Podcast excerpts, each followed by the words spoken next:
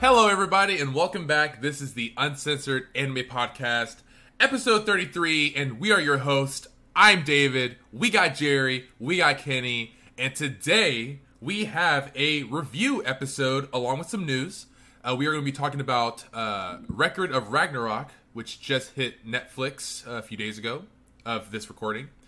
And, uh, you know, we got some, you know, we're pretty excited to talk about it, talk about some news as well. Uh, some of our, uh, one of my favorite series in Shonen Jump got canceled. Um, but we have a lot of news. So, so Jerry, why don't we get right into it? Uh, take it away. Start us off, big boy.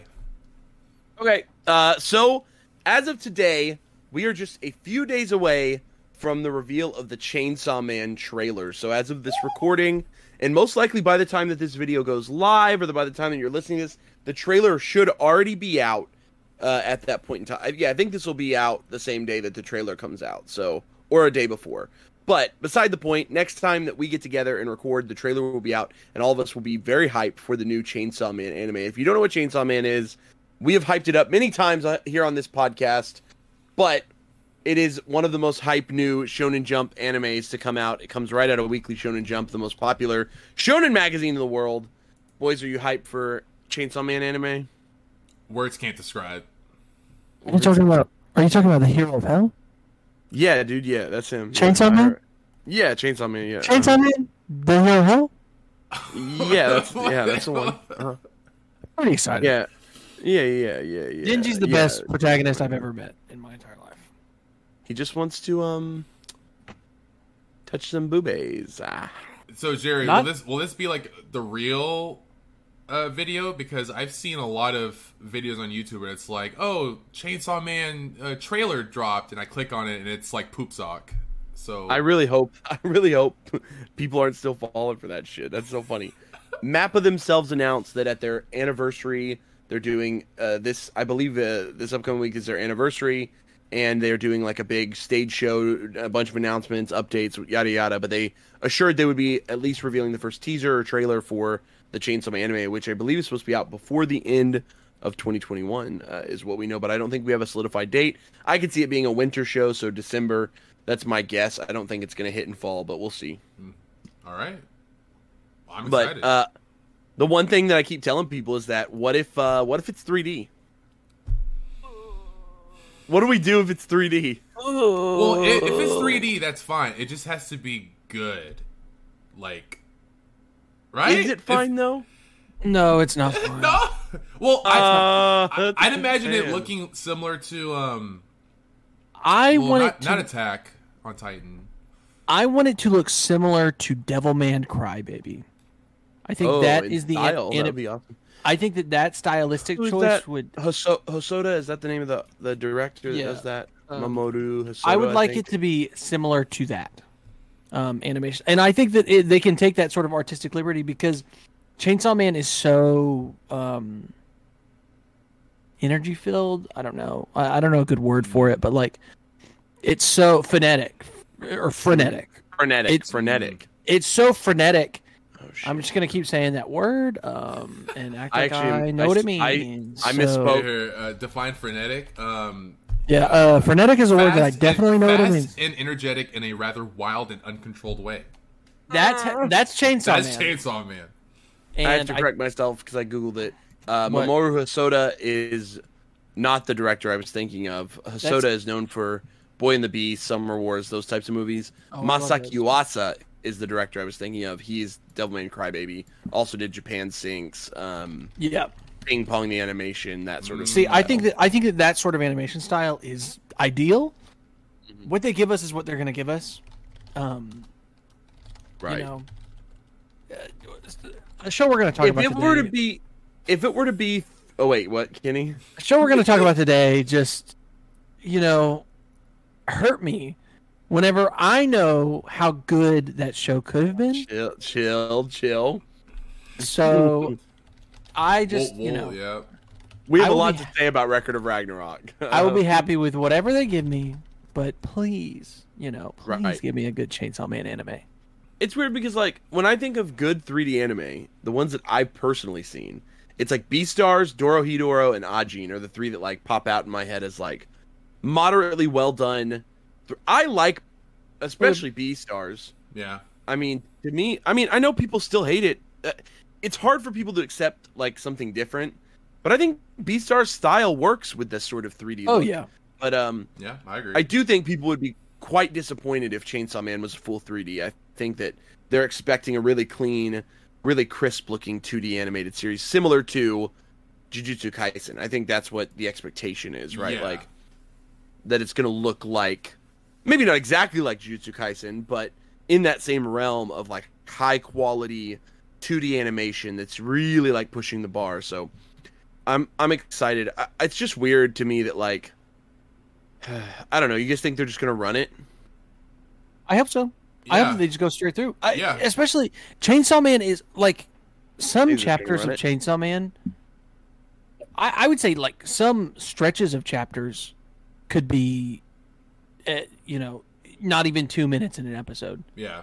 Like I think the Especially in the later uh, half of the like the later part Yes, of the series. bro. There's just like no words, it's just straight action. So yeah. Yeah. So I think that I mean, I agree. yeah. might be a 24 episode, like two core. I'm thinking, yeah. I think that in my mind, like a five chapter an episode pace for about 25 episodes. episodes is what I'm Yeah. guessing. It's something about a five chapter an episode pace and a full 25 episode arc is what I would imagine.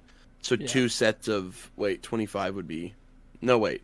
I'm thinking two groups of 12 episodes, so 12, 24. So I'm thinking 24 episodes, 96 chapters, Yeah. five chapter an episode pace. That's my guess. Yeah. Um, Yeah. but think that they are going to have to make some cuts a little bit along the way. I think there'll be small things that they'll have to kind of adjust. Five Well, chapter yeah. episode pace is just really, really fast. You know, like it, it's just a very fast pace. It worked. You know, only a few shows I know of like have made five chapter episode pace work, and it's like JoJo's, right? Like JoJo's worked with a five chapter episode pace because of the just the what it is. But that's my guess. Yeah, but it would be think- interesting. Hmm? You got to think about some of those later chapters in Chainsaw Man, like for real. Like from uh, Right, so maybe it's slower in the up, up but then you're right. The back half, you back know, Yeah, they, half I- will be yeah. as in like I think they could do three or four like normal, and then the back half they might be able to squeeze seven or eight. You know, right, As do long, more like a three. as long as they don't cut any moments between Power, Aki, and Denji, then you Mhm. know they can they can do whatever. But they they ha- they have to keep those wholesome moments. Like that's And for me, like, we got to have Makima on screen all the time. It's oh just Makima. Oh, God. Yeah. Chainsaw Man is Dang. actually just a manga about Makima. It has nothing to do with the other characters. Oh, um, man. Uh, Jerry, I hate to break it to you, bro. Uh, something happens to her, man. no, Kenny. I know. So- I've read we it, won't but I say didn't- what, but something happens. My to her. my I do absolute wanna- queen. I wish that we could talk. I guess whenever Chainsaw Man's over, whenever the Chainsaw Man Right. anime is over, somebody get in the comments on that episode and uh, tell me to remind me then because um, I want to talk about like I don't know, like Chainsaw Man going forward, and like and even like some of the stuff that happened in in the the first part in Chainsaw Man Part One. And honestly, yeah. by the time the first season, like the first part of anime, or the first part of Chainsaw Man is animated, I wouldn't be surprised Yeah. if part two is in, uh, started in the manga. Yeah, it's it's got to air concurrently. I think that that's that's something that because you know That'll be Anime- important. Yeah, anime Yeah. drives drives manga sales, so he's gonna want more manga to be out. You know, Yeah, even though the manga's selling just fine without Just an anime. you know, it's selling just fine With top without an Jerry? anime. I didn't know that Yeah, there was I a. believe. Yeah, I mean, we just talked about it last week or whatever, but yeah, it was. It's fourth or fifth. If I, it's fifth, right behind Attack on Titan.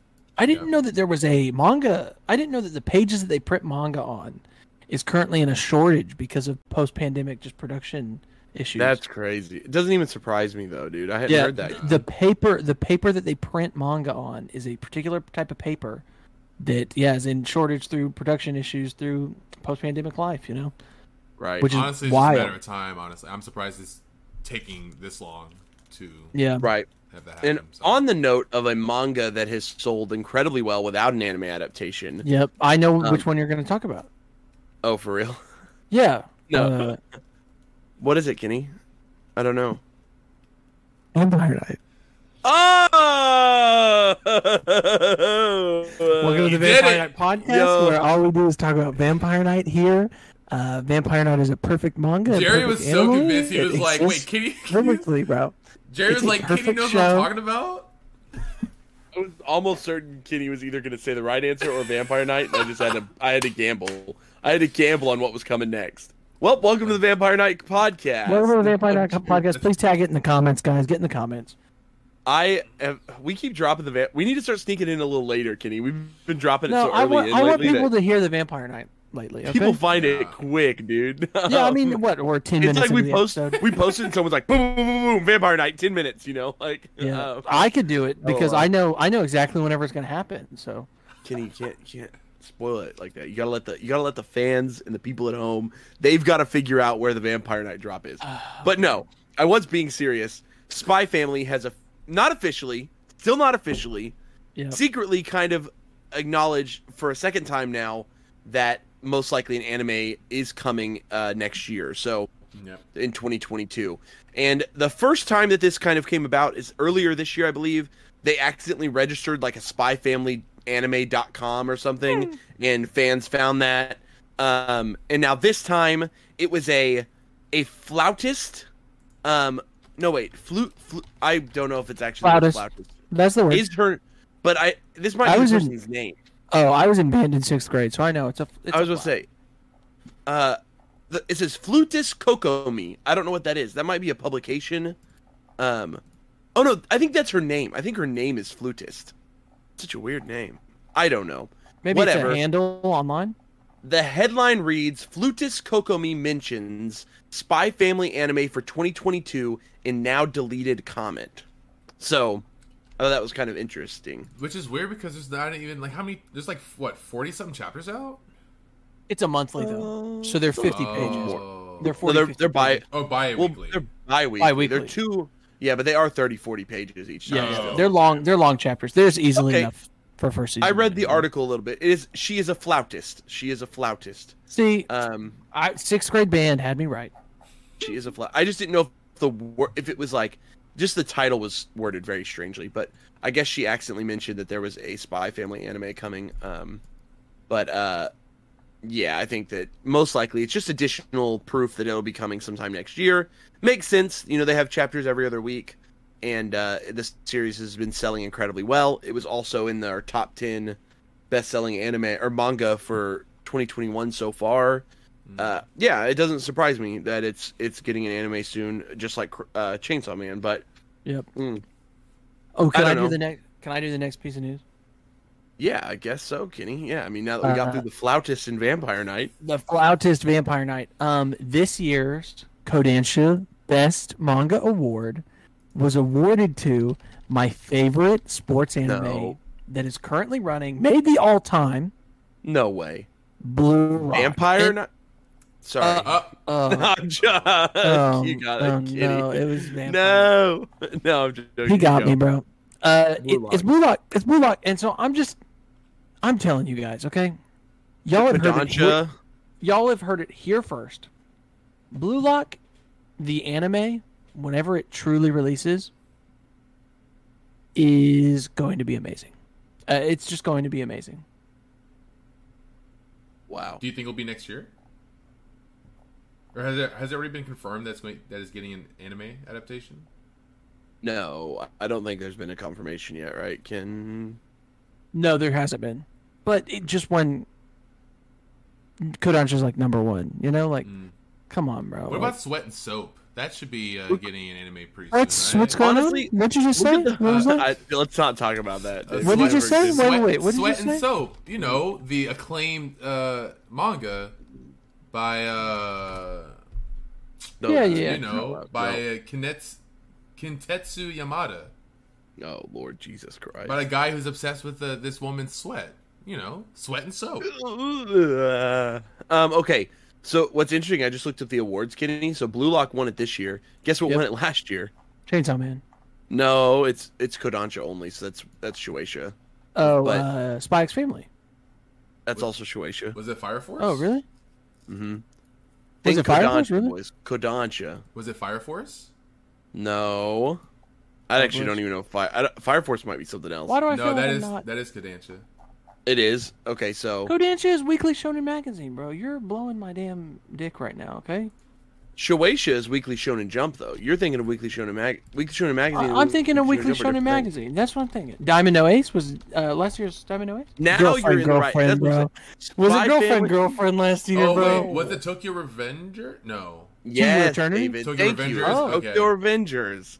I was like, come on, Kenny, this is right up your alley, bro. It was Tokyo Revengers. I thought you were goofing me Um, with girlfriend, and girlfriend, you bro. nailed the other one, David. Year before that was To Your Eternity. So, to your eternity. um, yeah. kind of impressive that the last three have been pretty mass. Actually, year before that was Beastars. So, And uh, you know, two of those are getting an anime right now. So I'm just saying, you Wait, know, That's- Quintessential uh, well- Quintuplets also won. last oh yeah, quintuplet's tied with to, to Your Eternity for some reason. I'm not sure how that happened.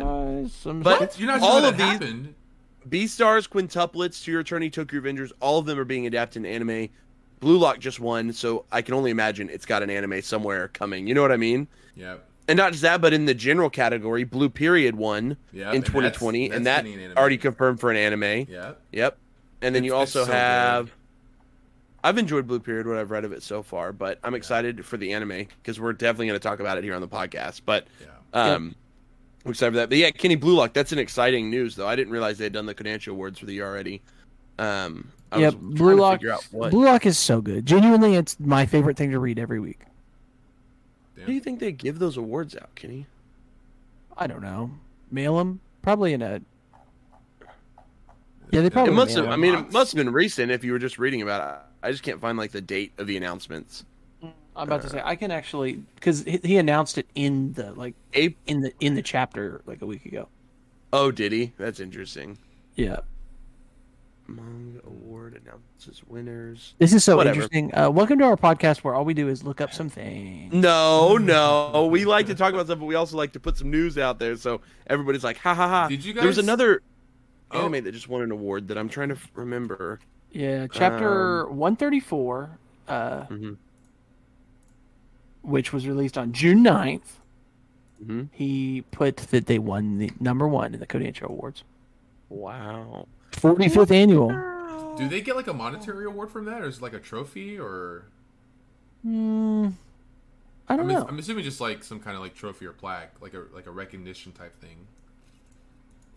Okay. So on the note of awards, though, I'm sure it's Okay. a, I'm sure it's something like that, though, David. Yeah, I agree. It's award season. So there's an award that comes out every year called the Manga Taisho, and I'm not sure what time, um, what time of year like that comes out. Um, the way it works is an annual Japanese manga award. It's limited to series with eight or fewer collected volumes, so it can't be like a long, long running title, right? Um, the nominating committee is composed of staff members from bookstores. Each initially vote for five series, and the titles with the top 10 number of votes become the official nominees for the year. Then the second round of voting determines the winner as well as the second and third place every year. Okay, it's a pretty, I to my understanding, it's a kind of a prestigious award, but essentially all manga can be considered for this award every year. So that's pretty interesting. Um, I was looking at sort of the nominees from this year's or 2021's winners. Um, and th- this just came up because I was watching Golden Kamui, and uh, back in 2016, Golden Kamui won the Manga Taisho Award. So I thought it was kind of interesting. So I was like, oh, let me look at some of the other winners. And so then I landed on this year's group. Um, so some of the manga that got nominated this year were things like Spy Family, um, Kaiju Number Eight, BL Metamorphosis, which we see a lot when we go out um, and buy manga. But most of the other stuff, I, I'm really not particularly like I've never heard of. There's certainly probably series that might be popular later. You know, they're all pretty new. But the one that actually won this year was a manga called Frieren Beyond Journey's End, and it's something I had never heard of until I started looking up this award. Yep. Um, I don't know. Let me double check. Yeah, the first volume will be being published in English later this year. So uh, if you're an English reader, it looks like it's coming out in November of this year. So you could be able to pick it up later this year. There's already five volumes out in. Well, there will be a fifth volume out a little bit later this year in Japan, um, and it runs in Weekly Shonen Sunday, which is another very popular weekly Shonen Jump magazine. It's where series we've mentioned it many times here on the podcast, but just to catch you up, it's where series like Fly Me to the Moon, Case Closed, um, what else? Uh, Major Second, uh, Komi Can't Communicate. It's where manga like those run. So it is a traditional manga running in a traditional magazine. Um, so it's really interesting that uh, you know which series ended up taking the crown because it, again it was up against series like Spy Family and Kaiju Number Eight, which are kind of a big deal. I mean, I'd argue. I mean, the, all of us are into them. So Yeah, especially Kaiju number eight. yeah, I like Kaiju and Spy Family a lot. So it's really interesting to see. Yeah, I really, that, uh, I, I like Spy Family a lot too. I think they're both great. So it's really interesting to hear that this Fryren beat it out. I haven't read any of it yet. I don't. Kenny, have you read it? I'm like almost it- curious. wait, what, what was it's it called Fryren Beyond Journey's End, and I'm like, you know, spell that. F R I E R E N, Fryren. That. Come on, come on, Kenny Fryren. shit, bro. Y'all are acting like this is supposed Come to on, be. come on, Kenny Fryren. Fryren, It- of course. It looks interesting. It's a fantasy series. So, uh, you know, it's kind of got that magic and magic and stuff kind of look to it. Mm, Got that, got that magic and stuff. You know, magic and stuff. But yeah, that's really interesting to me about the Manga Taisho. Some other winners, notable winners, in case you anyone that's listening is curious. Blue Period won in 2020. Uh, Astra Lost in Space won in 2019. Beastars in 2018. Kamui, Golden Kamui in 2016. Um, Silver Spoon back in 2012. March comes in like a lion in 2011. Sangatsu no Um, Lion, baby. So, couple pretty notable winners. It's obviously a pretty, again, a pretty cool award to win for a mangaka because it's kind of decided by booksellers and people around the manga taisho. Let's hope. Let's hope. Let's hope Blue Lock wins this year. If Blue So, Lock wins, if Blue Lock cleans it up, bro, Let me see if Blue Lock um, can it even enter? Yeah. has ever been nominated. It, I think it's past the nomination period technically. Uh, Because because it's been it- out too long. It has to have less than eight published volumes, and I think it has nine. I actually think it has twelve. Oh shoot! Okay, I'd only I think I'd only seen nine out in the out and about when I go shopping. So I'm about to say. I Yeah, think there's two more that are that have been out. Oh shit! The not just on here. Wikipedia says 14 volumes. Oh, so then maybe Ooh, Blue Lock, baby. Blue Lock. Um, but yes, that's exciting. Okay, so Blue Lock. Damn, we got on a tangent about Blue Lock and manga and shit. Um, No, that's That's fine. That, welcome to the manga Well, and couple anime. we, we've other- a couple- manga, so- a couple other Spitfire notes people might be curious about. Horimiya is getting a special one-shot chapter about Hori and Miyamura after they graduated. So if you watched the Aw, anime with us and heard our review, you might be interested in that one-shot chapter because it'll take place after the anime. That's pretty exciting. The Demon Slayer movie is now available streaming on Funimation, so if you haven't watched it yet, go get your ass down and, and watch it. You should be excited to finally get a chance to I watch haven't it watched it. Mm-hmm. It's now streaming, so if you have a Funimation account, um, you should definitely check that out. Uh, what other Spitfire news is coming out? Okay, I thought this one was interesting, and I'm curious what you guys thought. I saw this going like not viral, but going around. We watched here on the podcast a show called Higehiro at the beginning of the season, right? Um, Mm, context of Higehiro, right? Older man finds like a, a, a young girl, not young, she was like 17 or whatever, 18. she's, I think she's 18. Um, 18 on the street you know she's run away from home and takes her in and there's kind of some ho- some wholesomeness occurs yada yada yada well uh turns out a couple days ago a tokyo man was arrested after letting a schoolgirl live with him like the hero anime i wanted to hear your boys thoughts on this i just Well, can't with some people dude. let me let me let me tell you something, Jerry. yeah People say a lot of things in anime. Today we're going to talk about an anime where Valkyries resurrect human beings to fight Uh-huh. a, a tournament Uh-huh. for the fate of humanity. I Mhm. watch animes where alien Saiyan guys who have tails turn blonde and shoot waves out of their hands. hmm Some animes are not that ridiculous, but you don't need to repeat what happens in anime, guys. You don't need to. You don't need to try and try and live your life through anime. Okay, just watch the anime and enjoy it. Okay, don't take in runaway schoolgirls. Kenny PSA right there. fuck, bro. Yeah, just No, don't- Just don't do don't it. don't, don't do it that. just blows my mind. It just blows my mind what goes through people's heads. Like they're like, "Oh yeah, this." It reminds me of when we were little, and people used to carry around their death, Death notes. Note, yes. Their fucking death notes. Oh, and obviously, people got in trouble for it because what the fuck else are you implying when you write someone else's name in a goddamn death note? What are you thinking? Like, yeah. obviously you have an implication there like you're so dumb um so this just reminds me that you know don't imitate anime guys like if you're a grown man and you're listening to this don't take in some schoolgirl just because like yeah, that's just that's very some, that's some sussy stuff right there. You don't just don't do that. That's a that- sussy baka, dude. Yeah, it makes them sus- sussy baka, bro. You're a sussy Yeah, what a- baka, a honestly. sussy baka.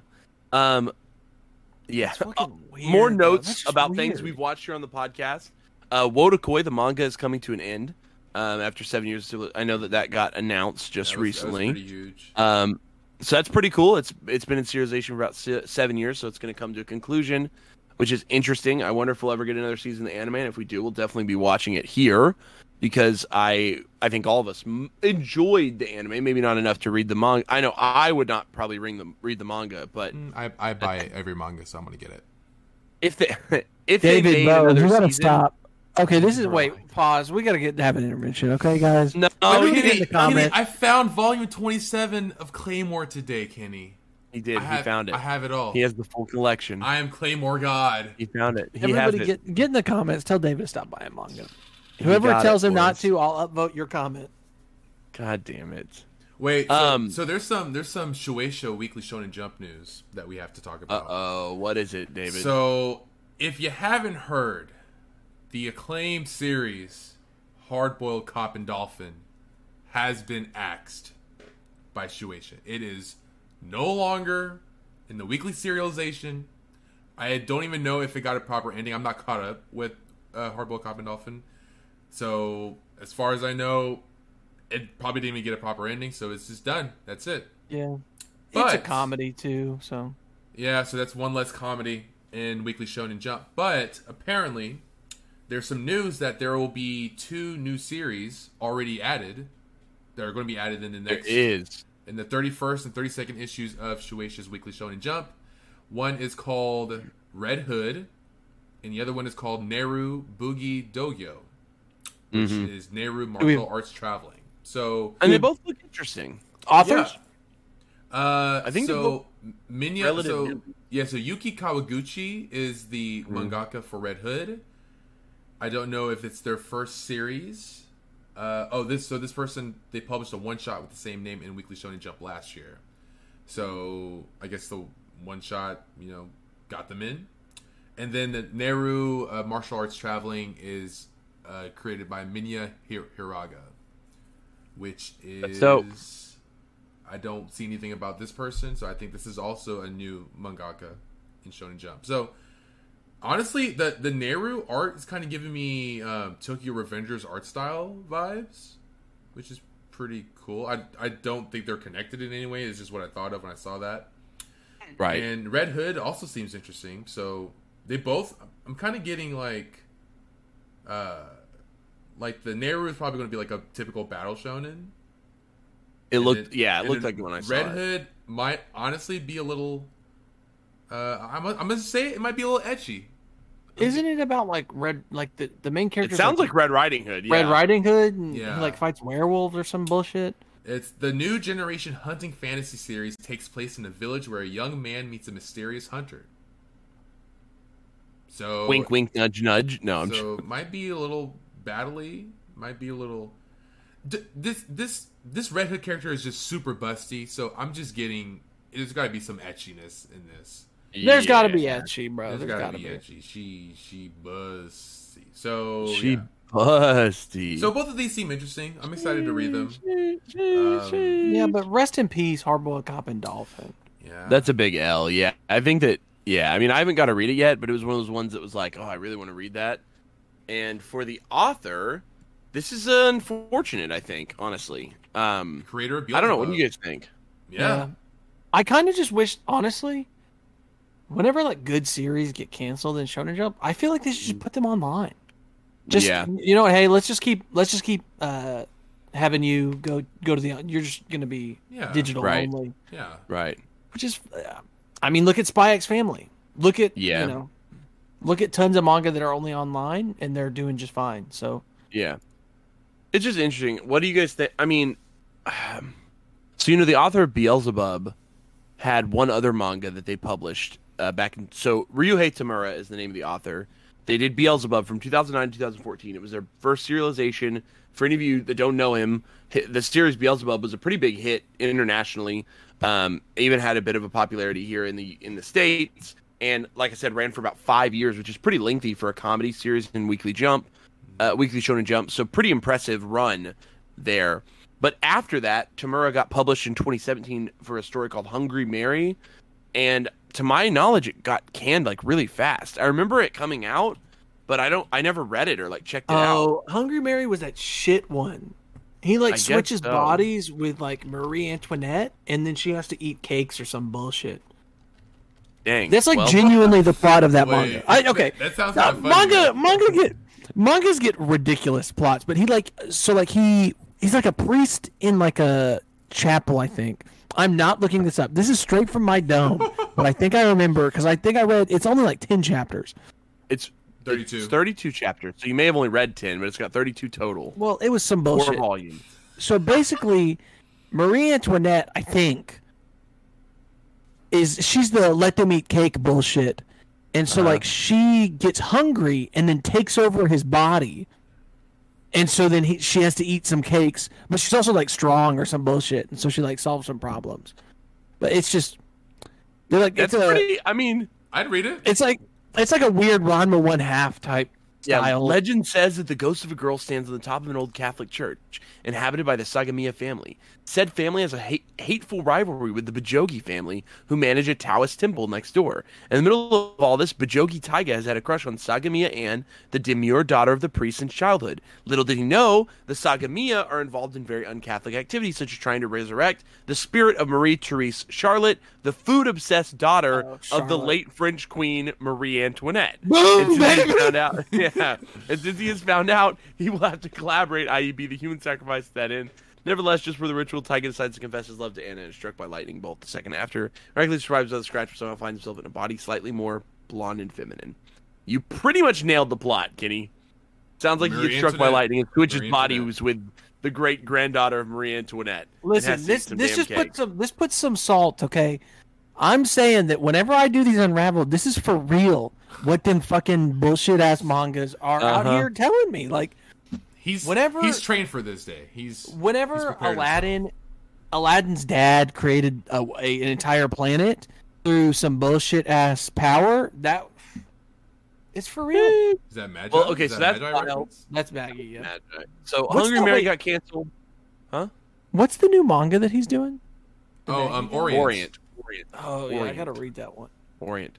So Hungry Marie got canceled. Sucks. But then three years later, Hardboiled Cop and Dolphin. It was running. It was doing well. It honestly, I thought was doing pretty okay. But rumor has it, uh, volume sales were really, really low for the series, and it just sucks because it was doing pretty well in the magazine. So that means it was ranking high enough to keep itself in the magazine, but was not doing well enough to sustain outside of that. So here we are, over a year or almost a year later since it debuted which in my mind means that for the most part, usually manga's safe. If it makes it past the 30 chapter mark, usually that means it's mostly safe. It's it's I don't know. In my mind, it's like if it makes it past 30 chapters, Jump will usually let it find some sort of natural conclusion. It might get a little bit of a push towards a conclusion, but it's harder to just have something just axed, you know? So I'm surprised they just axed Hardboiled Cop and Dolphin without, you know, without pretty much any knowledge. It was just like, boop, and gone. So they, they So- take into account manga sales in addition to their ranking in Weekly Shonen. I think kinda- that that has become a lot more prevalent in the last few years because of the low sales of the magazine itself. So Mm. to decide if a manga should keep running or if it's boosting the sales of the magazine, they have to look at how much it's selling outside of that. And so I think that's how they're trying to gauge some of that. But again, it's it's hard. Uh, but the mangaka's only he's only 41, Ryuhei Tamura. It's very possibly he he could come up back with a third series or fourth series, a fir- fourth serialization. But it's really tough to have two serializations after something very popular get axed. You know, it, Yeah. it's one thing to say like you wrote a complete story, but to have two series canceled back to back essentially is probably pretty tough on him to think like you know y- you know I, I'm it's just tough to bounce back from in my mind. Yeah. But Yeah. That's unfortunate. so I I feel for him. I hope he I hope he comes back. I think he's funny as fuck. IMO like I love Beelzebub. I haven't read Hungry Mary or Boy Cop and Dolphin, but Our Beelzebub's Hardboiled one Cop of and the- Dolphin. One of the more is- funny.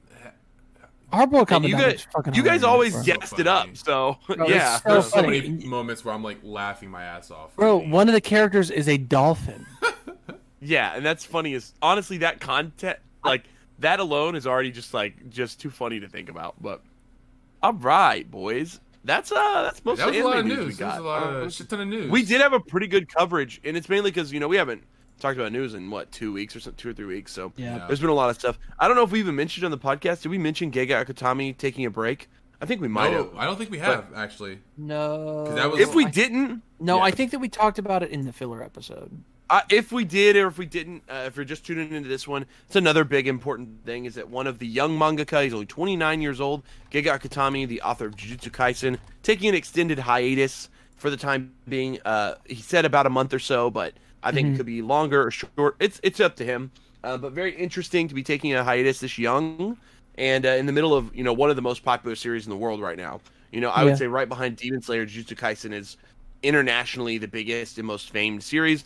Uh, one thing I thought about was, and I don't know about you guys, but I wonder if like the propulsion of the series like wore him out. You know, I was trying to think about. I was like, you know, Akutami's only two years older than me, and I'm like, oh my god, like he started wa- writing Jujutsu Kaisen when he was like a little bit younger than me.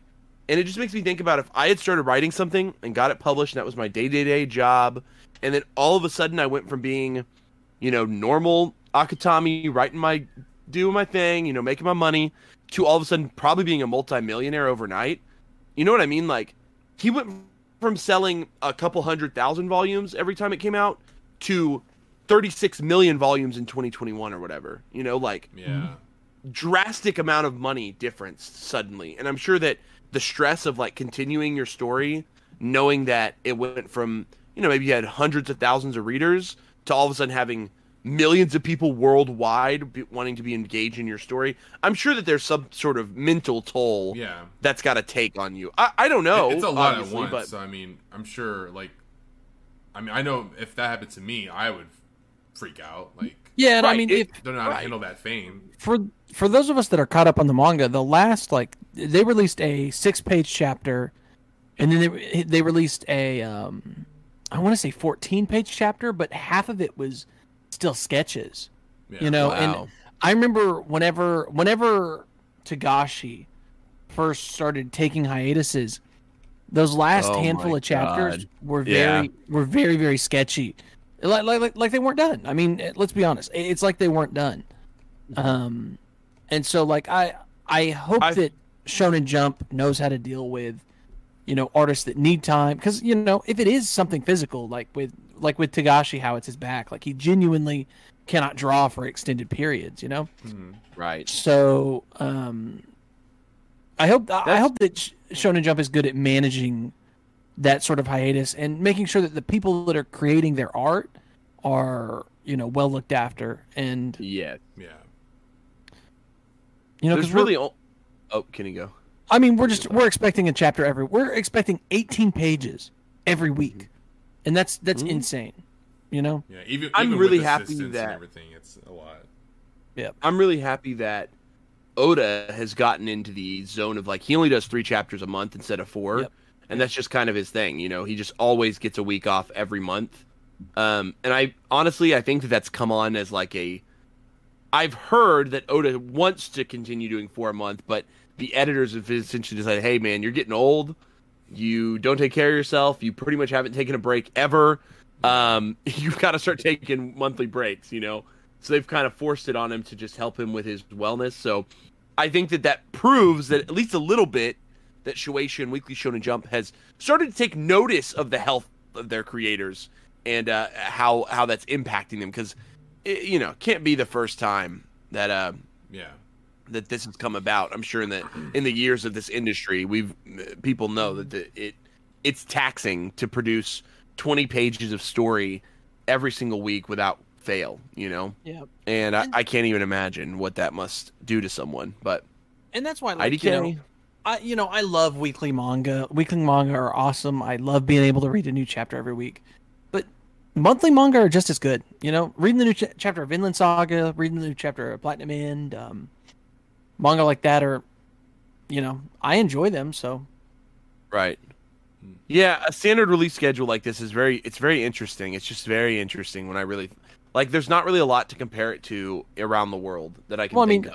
comic books comic books Yeah. come out every week but those Yeah. are so those are so like withdrawn from publication like the the story is already planned out and written so far in advance. Like we, right.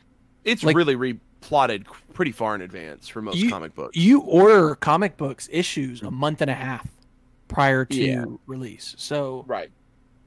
Yeah, American comic industry is nothing like Japan's, where it's literally like they're making. But I, as far as I understand, most mangaka are a couple chapters ahead as well. yeah, Mhm. To my understanding, they actually are, you know, two, three, four chapters ahead, long before, um, long Yeah. before where they are now. Hey, David, you got a little cat on you there, dude? Yeah, he's just climbing. He's just climbing on me. Just oh yeah, he's bit. just he's just climbing. He's just climbing. He's climbing. being a little kitty. That's awesome. Um, but yeah, so Akutami taking a break, probably for the better. But uh, hopefully, you know, it's. I mean, we're all. I'm just excited for more JJK anime. The the movie, Movie? got a date announcement. Jujutsu Kaisen Zero is coming out in 2021. It'll be out before the end of the year. Yeah. That's incredibly hype, honestly, Yeah. because I just would have never expected that. Because on top of that, shows like Uzumaki, which were supposed to come out this year, just got delayed to 2022, which is unfortunate. But they did drop a new teaser trailer that looks wonderful. If you're a fan of Junji Ito's work, you guys should go check that out because it was a gorgeous new teaser trailer, all black and white, uh, really I, cool. I love the style that they're Really going cool. with. Yeah, I'm super impressed by it. Sheesh. Okay, we have done a lot. Uh, we've, a lot of, lot of news, a lot of catching up. Um, so as we start to round out the end, you know, we're doing our weeklies, doing our thing. Um, still have a couple weeks left of of some of the major shows that we're watching. One or two weeks left of some of these. Right. Uh, what are these season we just passed, guys? Spring. Spring yeah, season, of the yeah. spring shows. Spring? Um, and we're about to start moving into the summer shows over the next couple weeks. Uh, you know, summer shows don't really start till early July, give or take. So we still got some time before that starts to come up. As that's happening, Netflix decides to drop on us this beautiful bomb, right? Something that we had all been waiting for. We talked about it.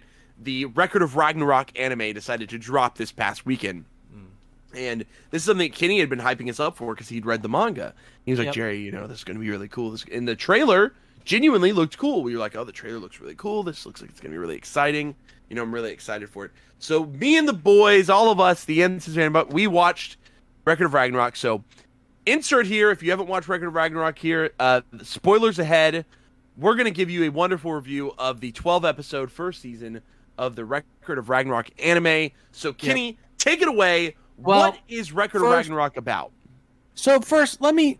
I I want to do a PSA. Okay, I'm speaking directly to you, Netflix. Okay, take my homie Beastars out of jail.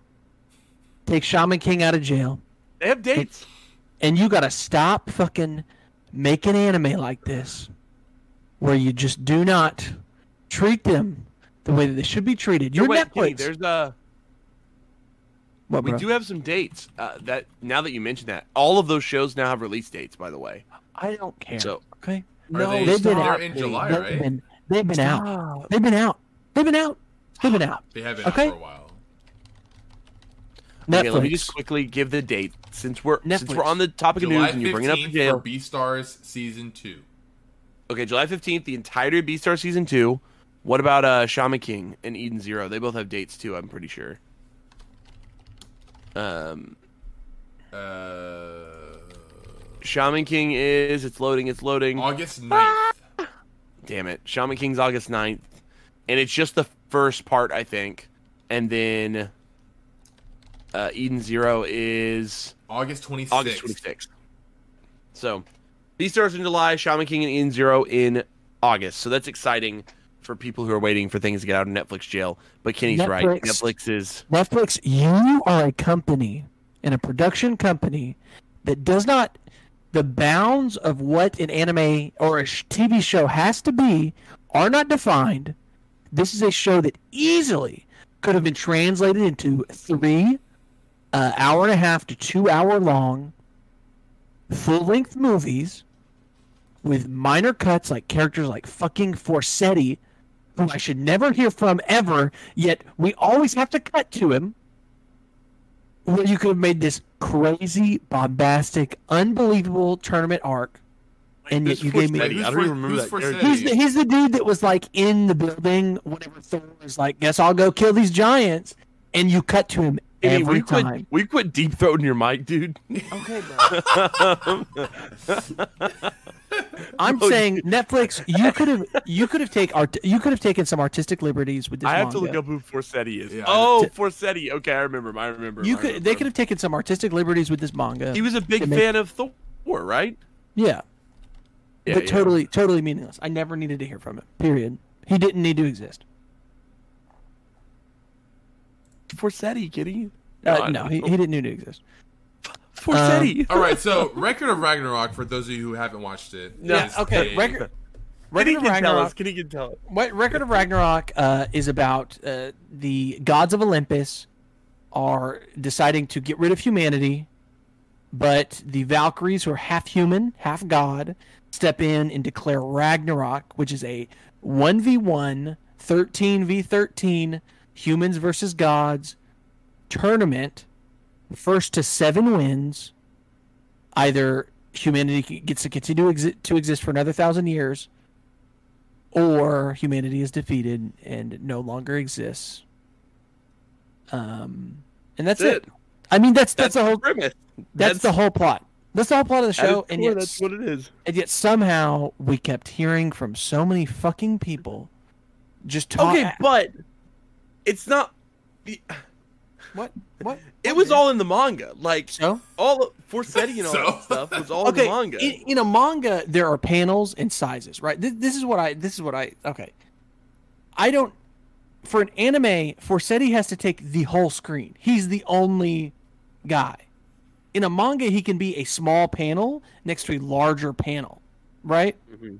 Forseti has to be number one center of attention to be included in this anime, right? yeah, he does. So, eh, Because generally, that's how I mean that's how anime works. They take even the smallest of panels, and that's going to fill the full screen for whatever extended period if they're going to put that on the screen, or however they choose to adapt or direct that scene.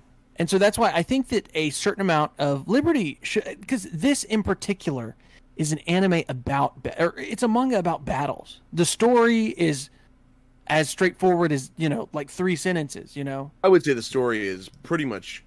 It's not really Yeah. a plot. I mean, it's just battles. goofy. Yeah, yeah, it's just goofy. yeah. there is, And- yeah. The whole point is for it to be a lot of battles, a lot of fun, and And It learn, just felt learn like- a little bit. Learn, a- learn a little bit, a little history. Like Lu Bu, mm. that's a real person. I just don't know if any. I mean, like, yeah, but like, there were some liberties taken. What the fuck was the Adam backstory? Like, oh, I love Adam. That was What all- Adam, I know, Period. but Adam was the best one. I mean, they took the story from like the Bible, the idea of the snake and Adam and Eve and the apple. Like they took that, you know, ejected from Eden, but they really like the whole like trial. See him coming in munching on the apples. I was like, God Yeah, bro. damn it, dude.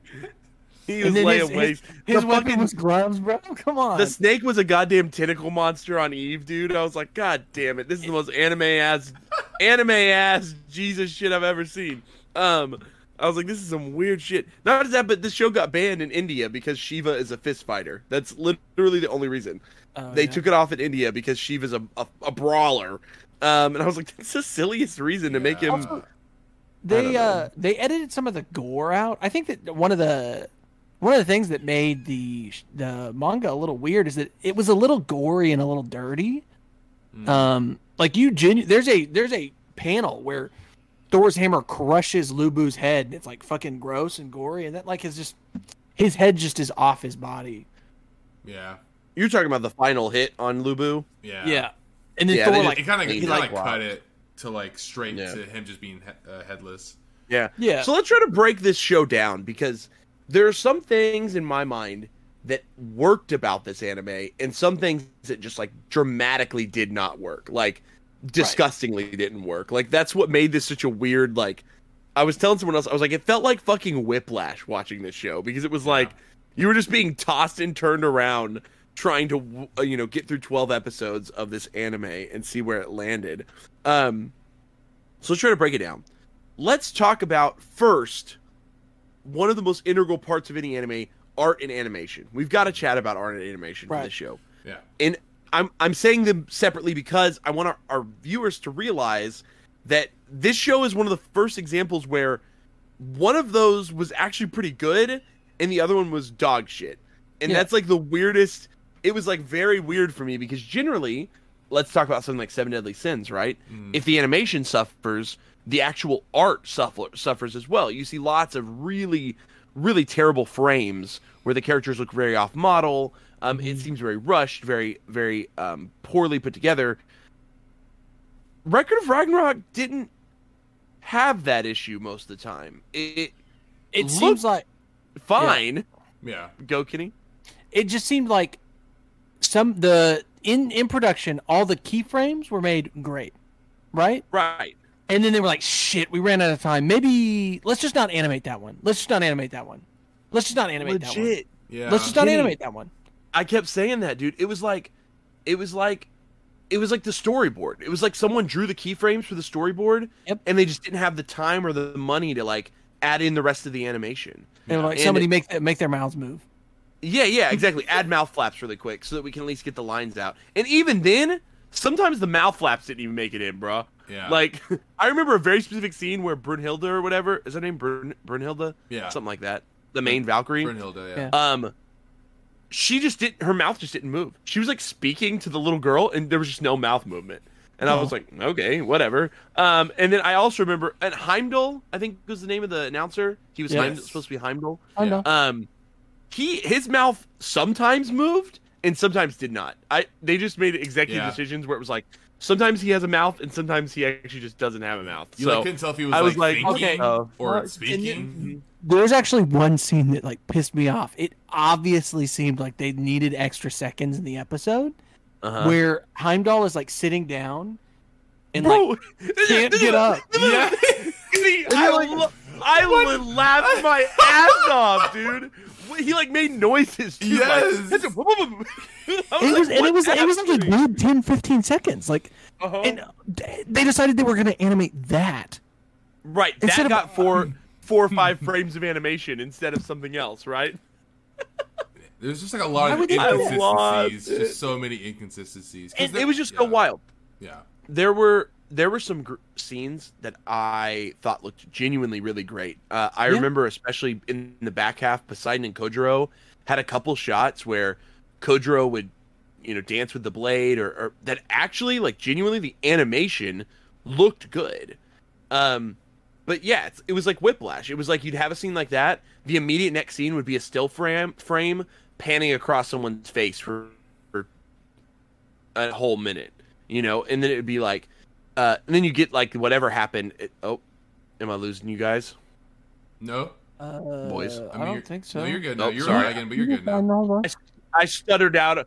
I stuttered out on my side for a second. Sorry, but you guys know, yeah, like this the still frame thing, and obviously the most horrendous piece of animation, the one that's going to get the most flack. If you haven't watched, if you're listening to us and you haven't gone and watched this scene yet, and or watched the show, it was trending on Twitter.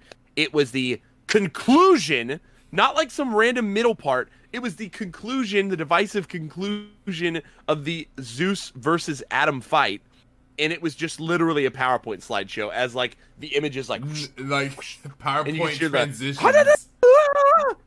literally is- so wild. They did is the whole everything, but Yeah, which was so What? crazy because it's the same like what we were talking about before, talking about before, where like the animation in the fight before that part was good. It was some good animation. yeah, Like there were some really slick moments.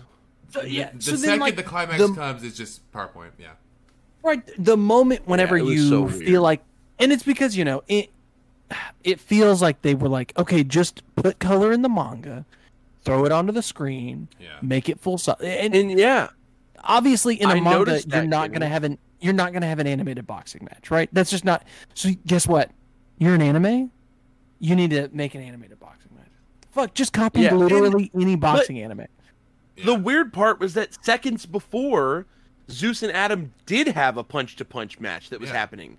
I honestly, I almost wish they had just reused that clip instead of fucking the PowerPoint they put. You know, like they already had animated a clip of Zeus and Adam punching at each other. Like that looked pretty clean. And it was like seconds later you would get this, you know, this weird shit.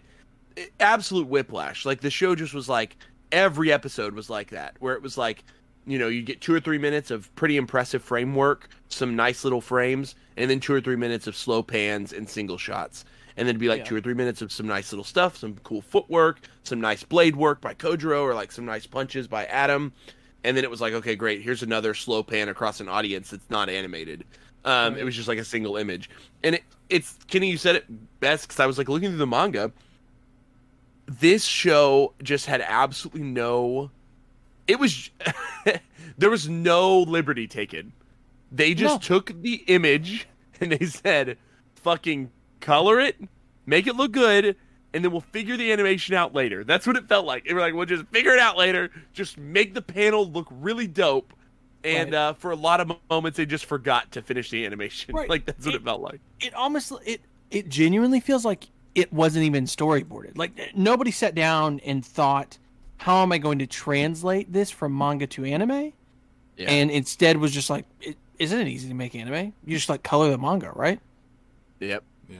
That's exactly what it felt like. So it, but because that it did turn out really weird. What's really weird here is that I didn't notice any drastic moments of like really bad artwork.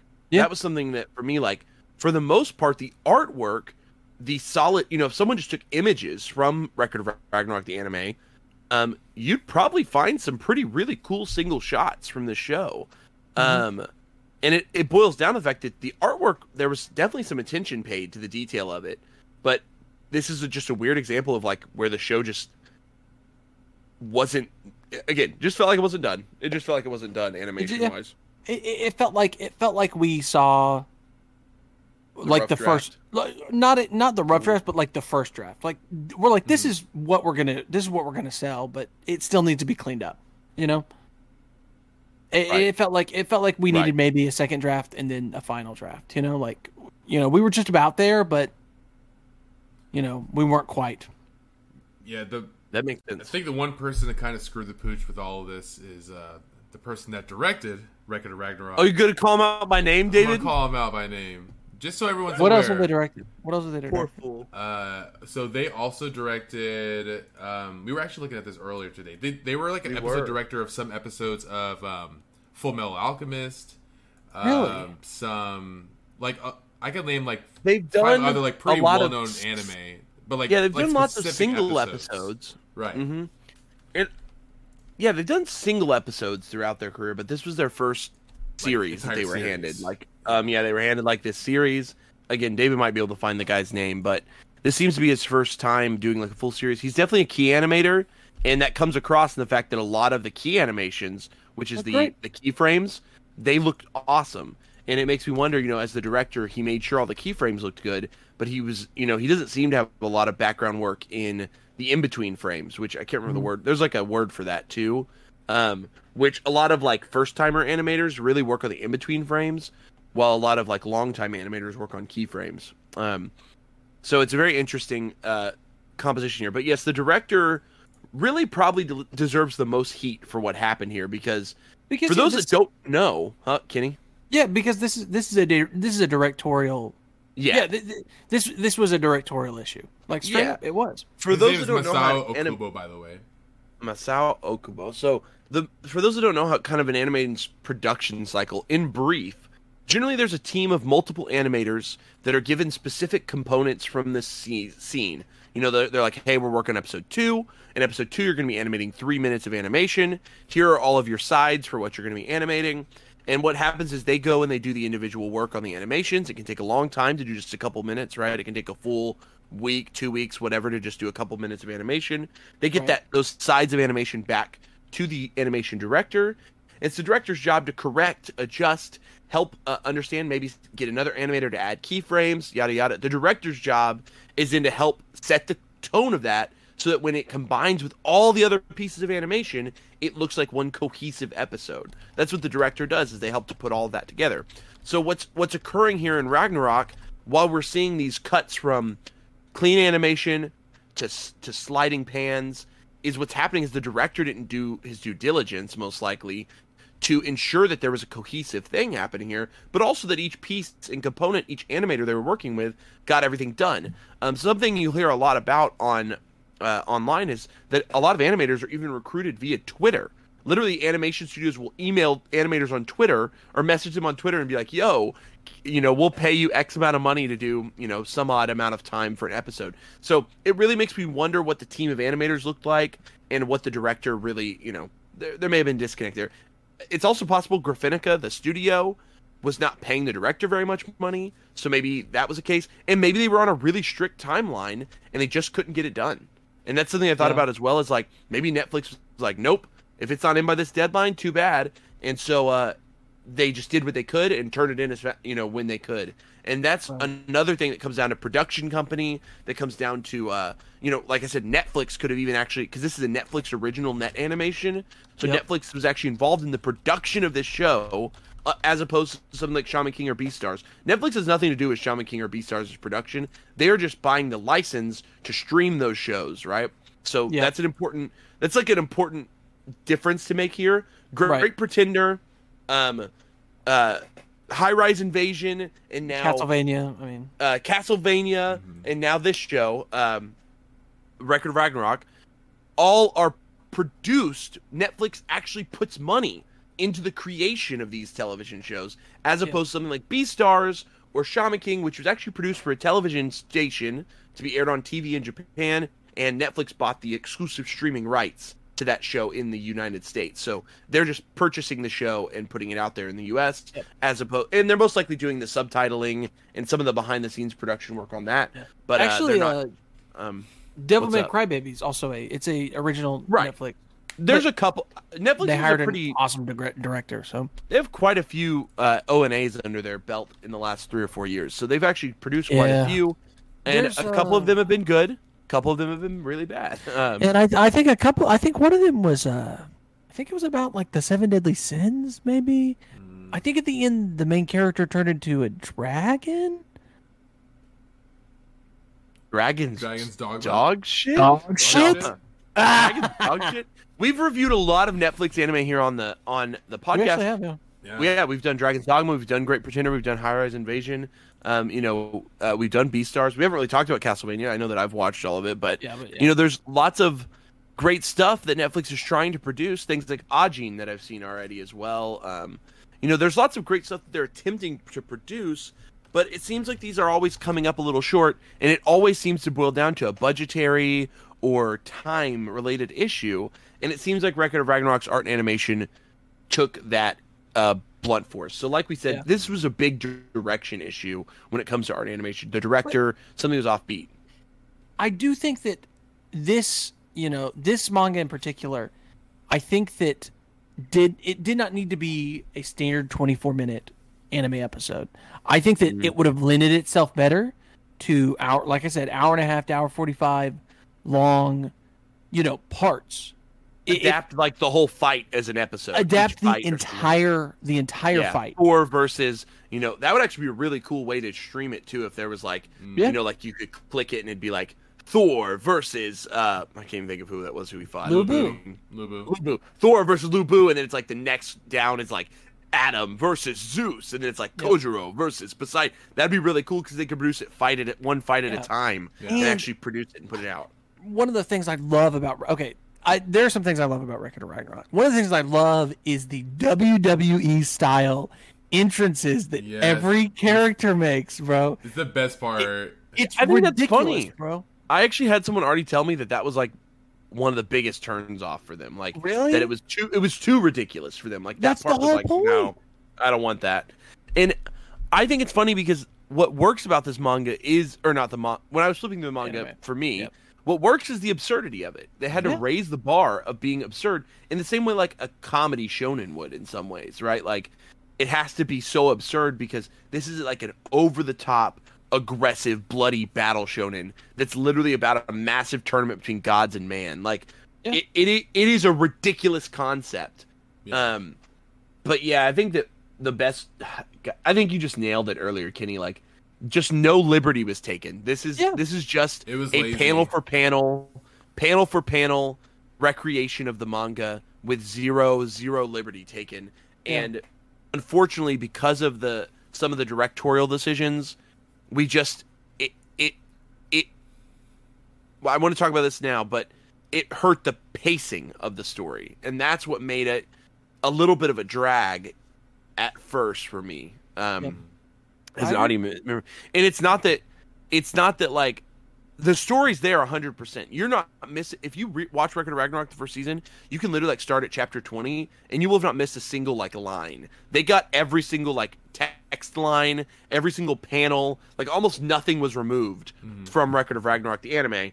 But because of that, there was just a couple moments where you got a long haul shot on a thir- you know 30 seconds too long, you know, a little bit of a linger here, a linger there, uh, a crowd shot that lasted for a minute longer than it should have, you know, a lot of the stuff that slowed the show's pacing down that when you're reading the manga you could just click click click click click or you can you know flip flip flip flip flip it's one of those page turner type stories where it's Yeah. like you're you're wanting to read it quickly because the story's happening so fast and i noted that when i kind of was flipping through the manga myself i blazed through like three or four chapters in five ten minutes or something it was like super fast Yeah. even though the chapter's like 60 minutes long you're just Chapters- like yeah. wow Chapter Um, seven is the end of is the end of Lu Bu. So yeah it, i think i checked it, it this series adapted about 20 chapters if i remember correctly Yeah.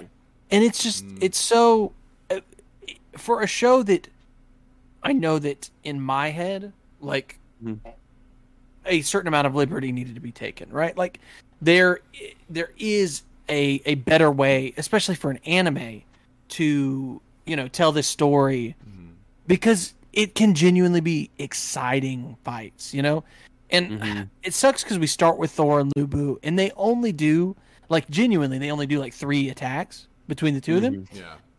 And so that's hard, but uh, so much of the effort and the, uh, I don't know, like the, that go into those attacks could have been Mhm. animated to the T. And I think that with Adam, that is the time where you have the chance to just animate a great fight.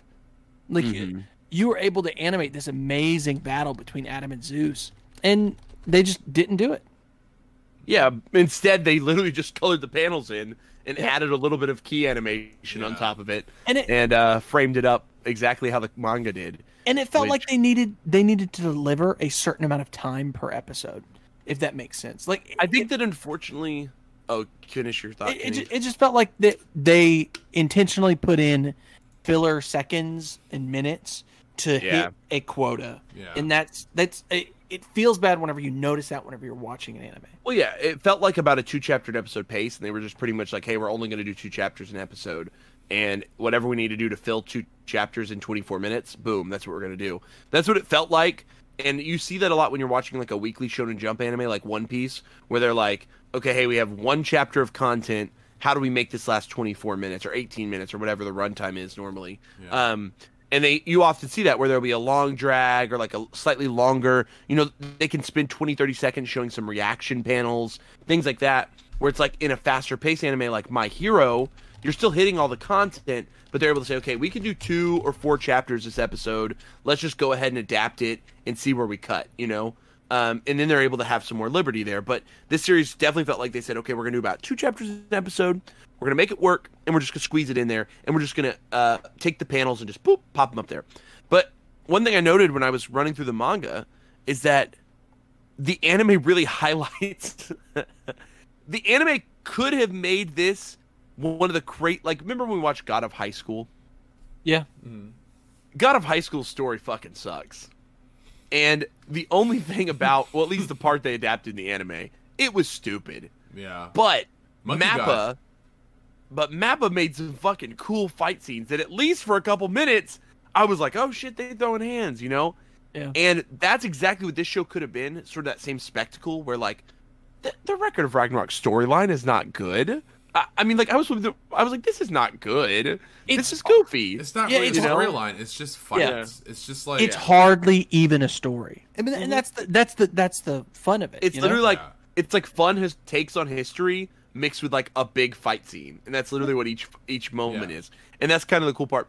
So to me, it's like this anime really didn't need to just adapt the manga. Like it, it should have kept to the story. I mean, that's fine, but it just had so much more opportunity. Where what Mappa did with God of High School, throw some hands, make it fun to watch for two or three minutes while they throw hands, and then you can do the stupid stuff. You know, make sure all the content's there. because what we learned about God of High School also is that if you just blaze through the story, it just becomes incomprehensible. Yeah. Um, so at least they could have. It, it needed to be a happy medium, and it sucks because like this to me highlights the weakness of the manga. You know, like when you're reading the manga version of Record of Ragnarok, it's just you're not reading it because you're stoked and you're in. You, just want to see how buff and how nasty looking and how you know. When I was flipping through it, I was like, this is just about how fucking ridiculously over the top each super move is about to be. Yeah, like Yeah. like okay, how hard? Thor, are you really swinging? Oh, you motherfucker! Click, click. You know, It oh, says- you really laying back on it, baby. You know? It says it says finishing move right there, and then in at the end, you know, Yeah. at the end it says Thor one with the you know Geirröd Thor, Thor's hammer. So bro. like I, it it certainly highlights the weakness of the plot by making this anime just like a, a digital PowerPoint. You know, like it certainly makes you go, ah, damn! Like this is what this is what we were excited about. Like, yeah. so I'm also not sure. uh, And- let me let me ask you something, guys. This is something that has been eating away at me. If Lu Bu's halberd broke the Gripnir that were Thor's gloves, Mhm. that would mean that Lu Bu's halberd is more powerful than Thor's power. Is that not? Was that not? So, yeah, but all of their weapons are like imbued by Valkyries. So Yeah. They're there's at basically least like odd some- weapons.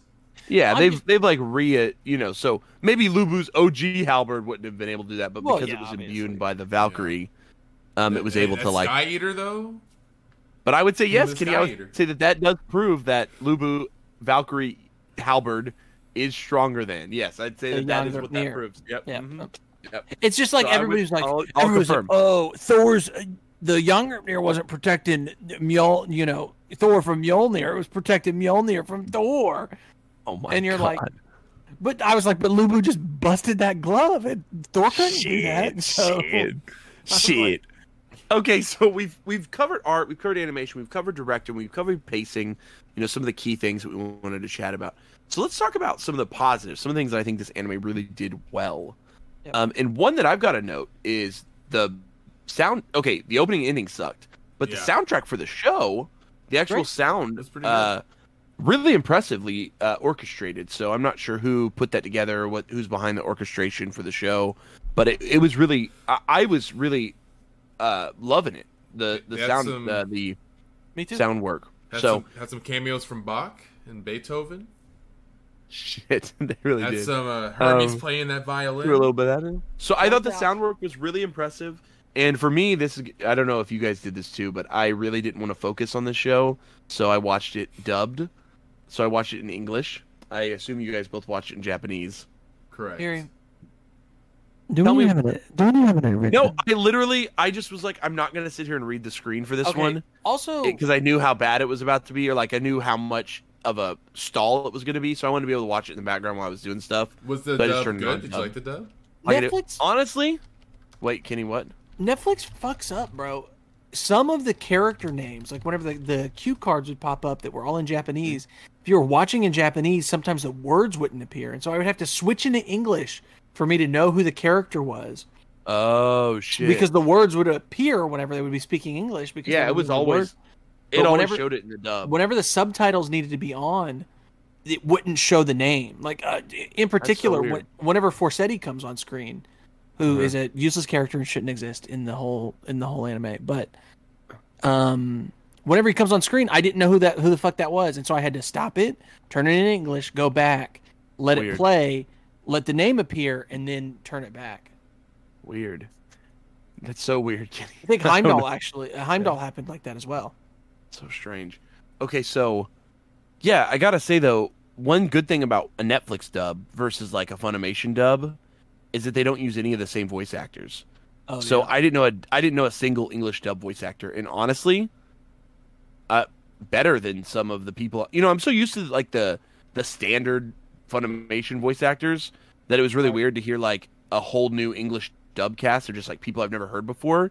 And a couple of the performances were really impressive for, from a dub perspective. I thought that Yeah. uh, I thought that they all did a pretty bang up job. So I got to give props to the dub dubbing staff on this one because they did a pretty good job. I think the most annoying voice was the little girl. Um, I Mm. can't think of Gull? her name. The girl that was with Brunhilde. Goal. Gull? Yeah, Gull. Gull? She she had that um I don't even know how to describe it. It just gives amateur voice actor vibes to me, but it's this sort of like anime inflection that sometimes people will do when they're like voice acting in anime, and it's just like, "Wow, Brunhilde, I'm so excited to be around you, and everything's gonna be better because of it." It's this, you know, it just feels like it, it's I don't know. It just feels like they've never acted a day in their life when they when they talk like that, and it's almost like they're trying to in, like imitate Speed Racer or like you know what I mean. Um, But Jerry, that that, that's the same just- voice of my favorite character from Wonder Egg Priority.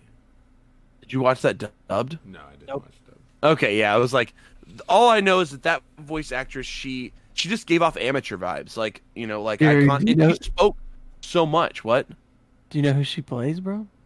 Who? Who else? She plays Nessa in Pokemon Twilight Wings, bro. Wow. Well, she did not nail. I don't know. I don't know if I even know Nessa's voice in that, but this performance was not her best, in my opinion. Oh, she's Mirko. It's just that- it's just this thing, you know. It's like when you hear voice actors. Other than that, Yeah. I think that she did that. Most of the other voice actors did fine. Um, I especially liked um, Zeus's voice actor. I think he did a really good job in the dub. He, for some reason, they gave him a British accent, and or the actor was just British. But uh, it was Really? I liked it a lot. I fucking dug it for some reason. They gave him a British Um, accent. I, I it was hard for me to tell if it was like it kind of sounded like it was just the guy's accent, like the voice actor just happened to be a British guy, um, but Hmm. he, he nailed it. I thought he was great. I loved it. um, I loved every second of Zeus's uh, English dub. I thought Brunhilde's dub actress was also not bad. She did good. Um, it, she was not unbearable to listen to, and I thought she nailed most of her lines and roles. But what did you guys think about the Japanese dub or the OG dub, or you know? Uh, I Again, I these were- I loved Heimdall's voice actor. Oh yeah, I oh, did for real? He was his that voice actor was making everything just super hype, and uh, That's cool. as he was announcing people, it would, it would just be very very cool. But Adam, it was just really cool. God dang it. I enjoyed it. That's awesome. So for me, voice acting and music wise, the show still nailed it. Yeah. It did a pretty good job with it, and uh, I think that's important to note. Again, You know- opening and ending kind of sucked, but Little little I skipped fun it every time.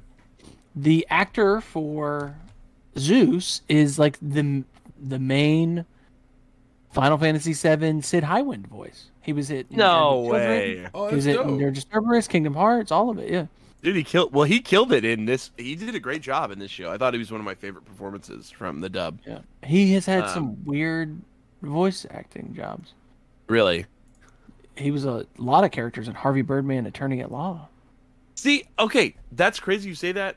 I always feel like when a cartoon voice actor jumps over to do anime dubs, they're always better than these like these like scrubs that they pick up off the street to do anime dubs. Like I feel like there are Yeah, these like anime fans that somehow stumble their way into anime dubbing and they're fucking miserable to listen to. Like they just can't act. But when you get someone who's like a trained cartoon voice actor who's been doing cartoon voices for years and they step over and do some anime dubbing, hmm. they're almost always like leagues beyond you know these like little scrubs. Or even I mean, I'll admit like there are some people who started in anime voice acting and they've just done it for so long at this point they've gotten really good. Um, one of the people I think of always is Justin Cook um, and uh, Sonny Strait. They both started in anime voice acting 20, 30 years ago. Uh, I know they both were traditional actors, like stage actors, um, but mainly they weren't doing anything like huge. But they have a stage or that sort of background, and then they stumbled into anime voice acting.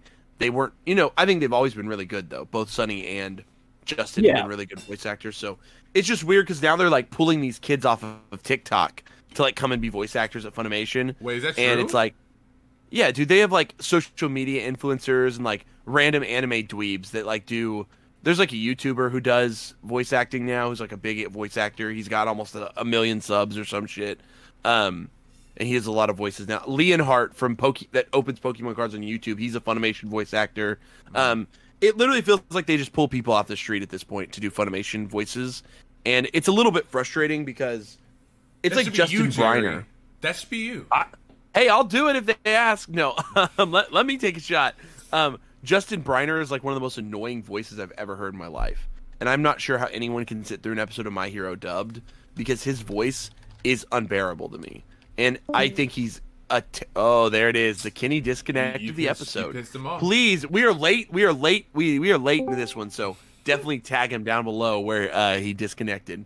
Um, Hey, I'm back. Oh, But he's, he's Deku. That's Justin right. Briner, he's the voice of Deku.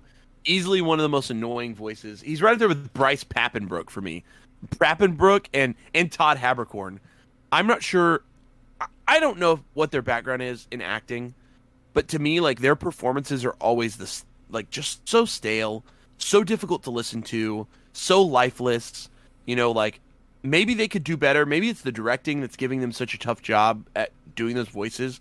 But their voices are almost always miscast. I feel like they're never the right cast. But whatever. Mm. Record Ragnarok actually nails it in that area. So great artwork, good voice work, good background music. Those are kind of the key parts that are holding Record of Ragnarok up for me. And I gotta be honest, guys. What up? You liked it. I liked it. It's it. still pretty dope. It's still, pretty cool. The story. I'm at the excited end for the day, next it's- season. It's stupid. The story is stupid. But all of a sudden, after two or three episodes of this, I started wanting more, and I started clicking the next one, excited for what was about to happen. And despite all of it, I was stoked. Like, oh shit! When Adam and Zeus stepped out, and we got Adam's little backstory.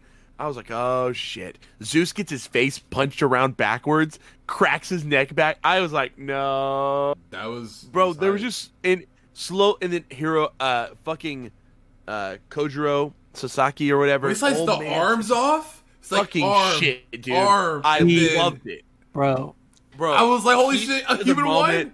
one. there was some heat happening was- and all of a sudden Woo!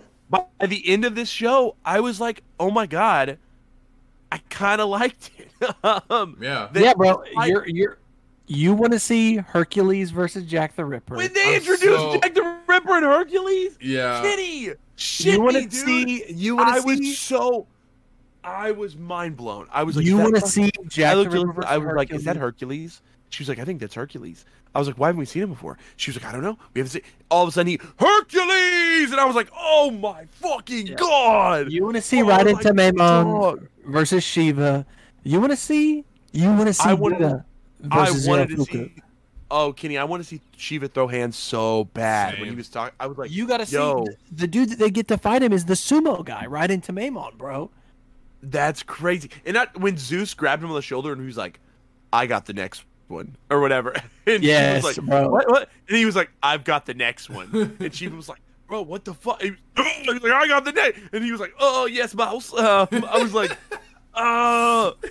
No, uh, despite all of this show's fucking ridiculous faults of the shitty animation, the cuts, the voice acting, and the music, and some of these beautiful art shots that we got, was still getting me hyped up. The story, despite it being stupid and simple, was so fun and goofy and absurd that I was like, "This is cool." I was like, I was like, "These are fucking history characters fighting." Gods. I was yeah. like, what the fuck, It's bro? it's one of those shows where you just can't take it seriously because if you do, Adam, you're going to hate um, it. What was that skill he had where he could like mimic the gods? I was like, yo, Adam can fucking mimic the gods. Adam's ability fucking- was, was the coolest. It'd be like Yeah, it would like cut to like the percentage, and it, it would like I match his it. Like reaction speed. Mm-hmm. Oh, that shit was so dope. All of a sudden, as I watched more, I just couldn't get enough. I was like, wait a second, I'm enjoying this. I'm having a good time. Um, it's kind of it's kind of got the same effect to me that High Rise Invasion had, where like, as much as High Rise Invasion had lots of the si- it actually had very similar issues where art and animation were struggling in some areas. Um, pacing was really like breakneck fast, as opposed to this one, which was a little sl- slow pacing. Um, High Rise was the exact opposite; it was super fast paced.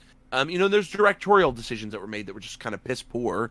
Despite all that, by the end of Rise Invasion, I was kind of having a blast. It was super cool. It was a lot of fun.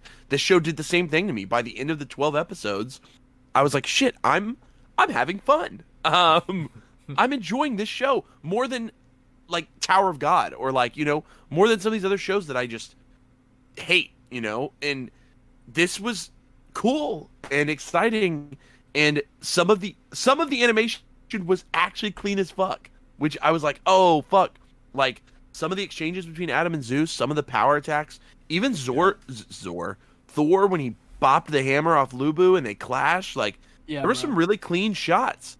Um, I loved watching Lu Bu's fucking ankles snap. Oh my god, Yeah, that was and he wild. dug his he dug his broken ankles into, Into the the goddamn horse? horse. and still charged Thor, and Thor fucking mollywopped his brains out, dude. Like, No, not even not even the first time. Thor knocked his arms off, and then he Oh, bit yeah. his arm off, and then tries to Oh bite shit! I Thor. forgot about because they cla- yeah they clashed. His arms fucking exploded, and then he rips them off, and then he was like ah, and then fucking boom, popped his head right off. Incre- there was some really cool shots in there, some really cool shots of animation. Um, it just sucks that it was so incomplete. Like, you know, Yep. if this show had gotten a couple more months to go back and add some definition, add some more keyframes, add a couple, you know, animation to clean it up between stuff, there would have this would have been as hype as it should have been. And I'm I- I'm not super disappointed though. Is the worst part about it.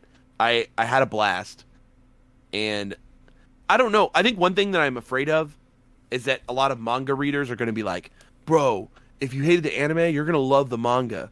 But for a lot of people who watch the anime, they probably hated it for more reasons than just the animation. They probably hated it because of other things. And what they won't realize is that the manga is the exact same thing. Like, if you didn't, so I have to give that forewarning that you know, like, if you didn't like this anime because the story or what was happening or any of the the quirky things or the fights or the characters or the fact that after they throw one punch, it's like a whole chapter of exposition. Um, if those are the things you hated, then the manga's not going to be for you. It's the same damn thing. Like the manga is still that same concept at work. Um, what if your main gripe was the animation and the pacing? The manga could be for you, right? If you love the story, you love the concept, and you had a blast by the end, it might be a good thing for you to go check out the manga because the Yeah. manga it has some really cool artwork as well. I think the paneling is not great. Maybe this I don't know if this is the author's like first uh, like piece, but some of the panel work is a little bit difficult to follow is the word I would use and sometimes it's a little bit basic even. Um But, But some of the that- double page spreads are unreal. Like Right, just- some of the actual- first, artwork is just really clean when he like Yeah. draws um something super cool. So yeah. but other there's actually some drawings that are a little iffy. I, you know, sometimes side characters he kind of draws them a little off. cut Um, setting, cut for setting. it's a style. But beside the point, if if what you didn't like about Record of Ragnarok was that stuff, go check the manga out. If what you didn't like about Record of Ragnarok was everything else, the meat and potatoes of what Record of Ragnarok was, you're not gonna like the manga. like you're just Yeah. not gonna like. It's not gonna improve the experience for you. It's just the same thing. So, um, I would just encourage you to to consider that if you watch this. But if you ended up maybe like me, and by the end of the anime you were out of your seat, still hyped for what was happening, I have to buy the manga now. I just have to. Like, it's coming out English printed next year. Yep, I can't wait. Honestly, There's not even that many volumes. Like There's like a right? I can't. right now. I can't wait. Like, I, I can't wait to read more. Honestly, like, and the the covers are some of the coolest ones. Yo, the covers are face so to dope. faces are dope. Yeah. I'm definitely going to be buying buying the print versions of this series, even though it's stupid and goofy. I liked the anime so much that I have to go and buy um, the print series. But I'm going to give it a realistic score, guys. So don't don't think I'm going to boost this show just because I liked it so much. I still have to give it kind of a realistic score. Yeah. Yeah. Um, Kenny, David, that was my closing thoughts. Kenny, Yep. David, closing I've- thoughts on Record of Ragnarok. Yeah, I I I feel like I've already put all my opinions out there about this show. Um, Yeah. I, like mean, Record. I, I like the idea of Record of Ragnarok. I'm sad about what happened, but I still enjoyed it too. I still enjoyed watching the show.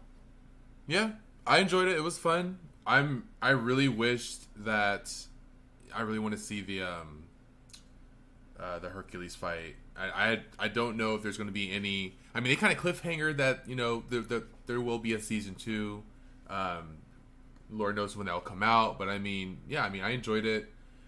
So let's just let's just give it a score. Yeah, and I mean on that note, David. Yeah, at the end, you know, it, it obviously did that, and then if nobody noticed, but during this first week of it being on the platform of Netflix, it was number uh, nine or something most viewed in the U.S. That might give it enough gas for Netflix to put more money into it, and Yeah. you know maybe maybe there's a world where a season two comes out and it is like leagues better. You know what I mean? Like they Who put knows, more yeah. money. maybe this makes enough money because the buzz that um, the fact that it was number nine in the U.S. kind of blew my mind. I was like, uh, not often does anime land on that top ten list. Um, so that means a lot of people were watching it that maybe otherwise wouldn't have.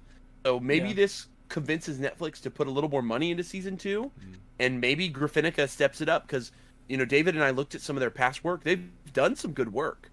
Um, Yeah. they really have done a couple shows that are not half bad. So maybe we get lucky, and this time next year, we get a season two, and we get to see Hercules and um, Jack, Jack the the Ripper. Jack the Ripper fight, And- and, maybe maybe it's one of the and maybe they get a new director. You know what I mean? I it wouldn't surprise me if Graphinica switches directors, you know, switches things up. Maybe they get a better budget and they uh, pump out a season two that looks way better than season one did. And then I think maybe the hype will be there. But who knows? Yeah, Um, I who mean, I think I think what Kenny said earlier is the best way that they should approach it. Like the way that this whole story is structured, it would make the most sense that they just do like ovas for each of the fights. So each fight is like an hour to hour and a half long. So that way they, they don't have to like you know make it all stretch out to be twelve episodes because Right. that'll fix the Oh, pacing man. issue. Hopefully that will they they won't be lazy and they'll take some liberty with the animation. right. So so who knows? But yeah, I'm, It would be super cool if they release like, you know, next year they just release like Hercules versus Jack the Ripper, and it's like 56 minutes or something, and it's just literally Yeah. The chapter that starts the fight to the chapter that ends it, and then that's it, and they just animate it correctly, paced as well as you know, paced exactly how they want it. That would be the best approach Graphinica could take, honestly, and it would be potentially very very cool. But I agree. all right, boys, let's rate it. I'm All gonna right. have to be honest. Even though I love, I enjoyed it by the end. I'm gonna be upfront about my score. So on on three, guys. Okay. Three, two, one. All right. I love how Pretty you said on guys. three, and then you said three, two, one. So we did it on one. Oh fuck me. I'm so sorry. It's, it's all right. One, two, three. Six. Um, I went with a six as well. I was torn. I'm kind of leaning towards a five point five, but six was kind of where I landed. Kenny. I went five. Um, Record of Ragnarok is a good story. Yep. Uh, not a good story. It's just it's fun, but you know they. I think they dropped the ball. So Yeah. Yeah. middle of the road. It, has got it's got a story that is exactly what anime good anime not good fun anime should be but unfortunately it just didn't live up to it with the animation that could Yep. have uh, held the story up so Yeah. Yep. you know it could have been a seven if they just paced it better and done and actually animated some scenes this would have easily been a seven for me this would have been like a must watch almost yeah. um Yeah. so Like the main fo- the because main of it- focus of the like show needs to be animation, and the animation was Right. like, eh, kind of a miss. It Yeah, wasn't. so- It, it was good some parts. It wasn't. You know, it had some misses. Honestly, let's let mm-hmm. let's let Ufotable animate the next one. tell say more kenny no I'm just, uh, that would be so. I mean. Mappa doesn't have enough. They can they can add this to their list, right? honestly, the one actual group that I think would I would love to have seen this show go to is Madhouse. Mm. Madhouse is mm. known for sort of the hyper violent, over the top stuff, and they've done some really beautiful animations over the years. And um, I think Madhouse could have knocked a show like this out of the park. They they really love heavy lines, sharp lines. Um, I think this would have been a really good show for Madhouse, but um, or or Bones. Bones could have probably done a good job Yeah. with the show too. So another Actually, really any, solid. any animation company. No, Studio Deen could not have done this show.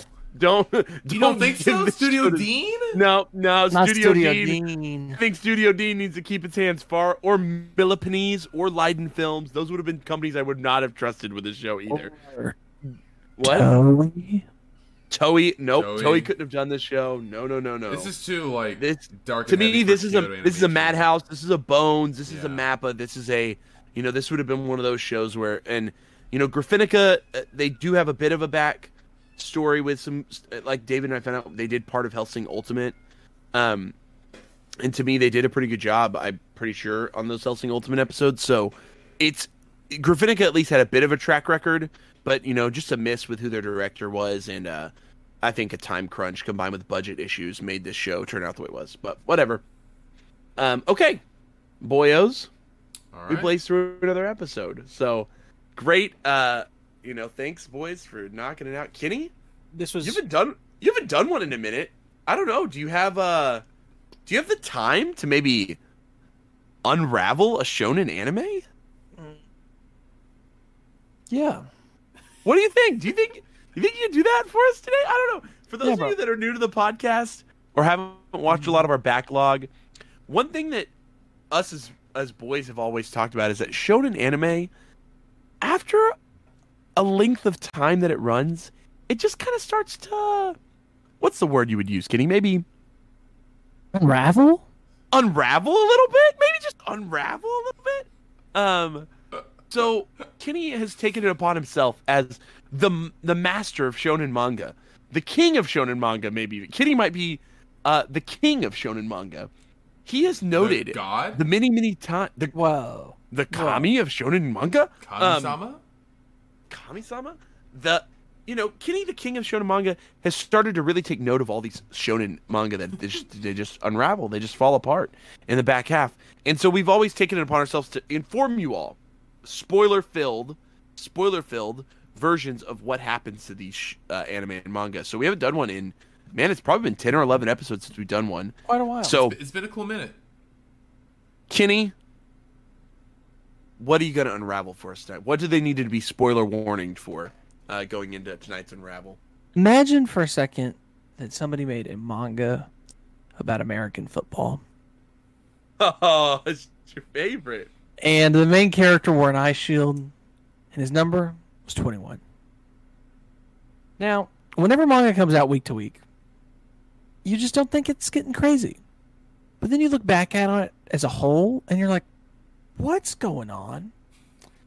Now, in Eyeshield 21, there, in most, okay, in most sports anime, there's a national tournament.